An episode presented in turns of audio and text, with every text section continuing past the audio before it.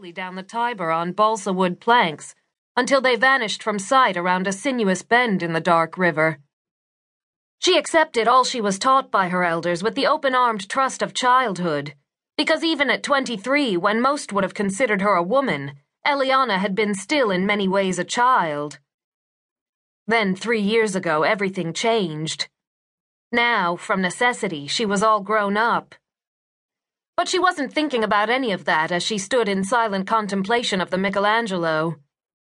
She was thinking she'd better get moving because the night guard would make his scheduled appearance around the far corner of the sculpture hall in exactly three minutes and 17 seconds, and she had a painting to steal before he did. With a sigh of regret, she turned from the statue and made her way silently down the shadowed marble hall, enjoying the feel of the cool air on her naked skin. She rounded another corner and stopped abruptly as she caught sight of Canova's famous statue. Erotic and beautiful, the marble work titled Psyche Revived by Cupid's Kiss depicted two mythological lovers ensnared forever in a passionate near kiss. Seeing that, Cupid's languorous embrace, Psyche's sensual, pliant surrender, sparked an unwanted memory that pierced her heart, sharp as knives. Demetrius. Her stomach twisted into a knot.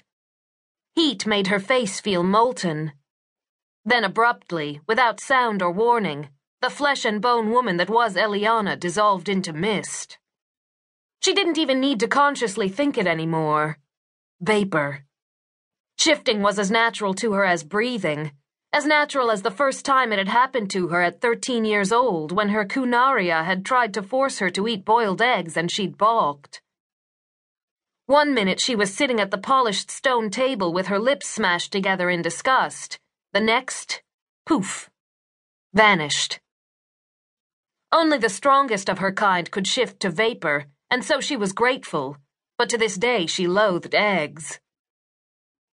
Vapor was only one of her many gifts but one that offered a precious benefit the others didn't escape. Now, relieved of the terrible burden of feelings, she floated in a ruffling pale gray plume for a moment, regaining equilibrium. Disconnected from a body, she was still herself. Her mind remained, as did the strength of her will.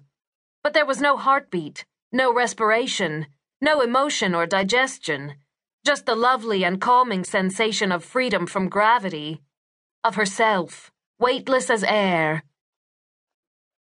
An applied thought. Up.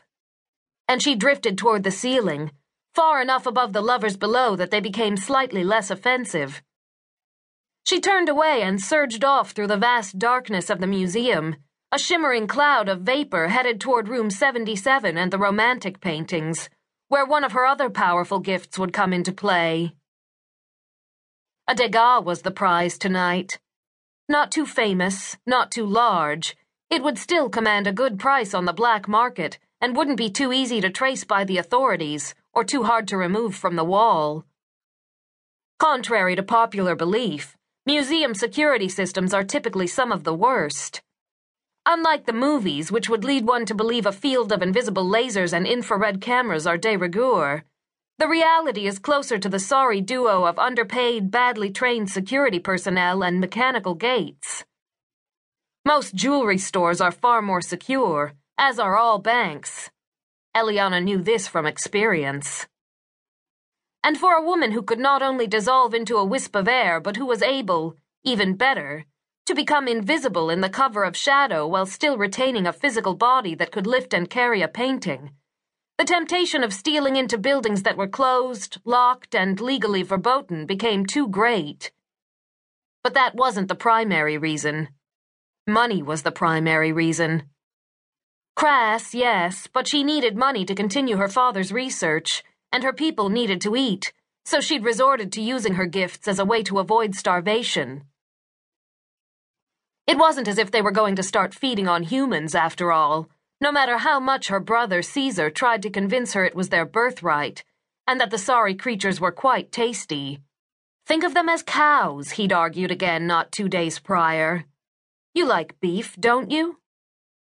Yes, she liked beef, but she liked humans too, for the most part.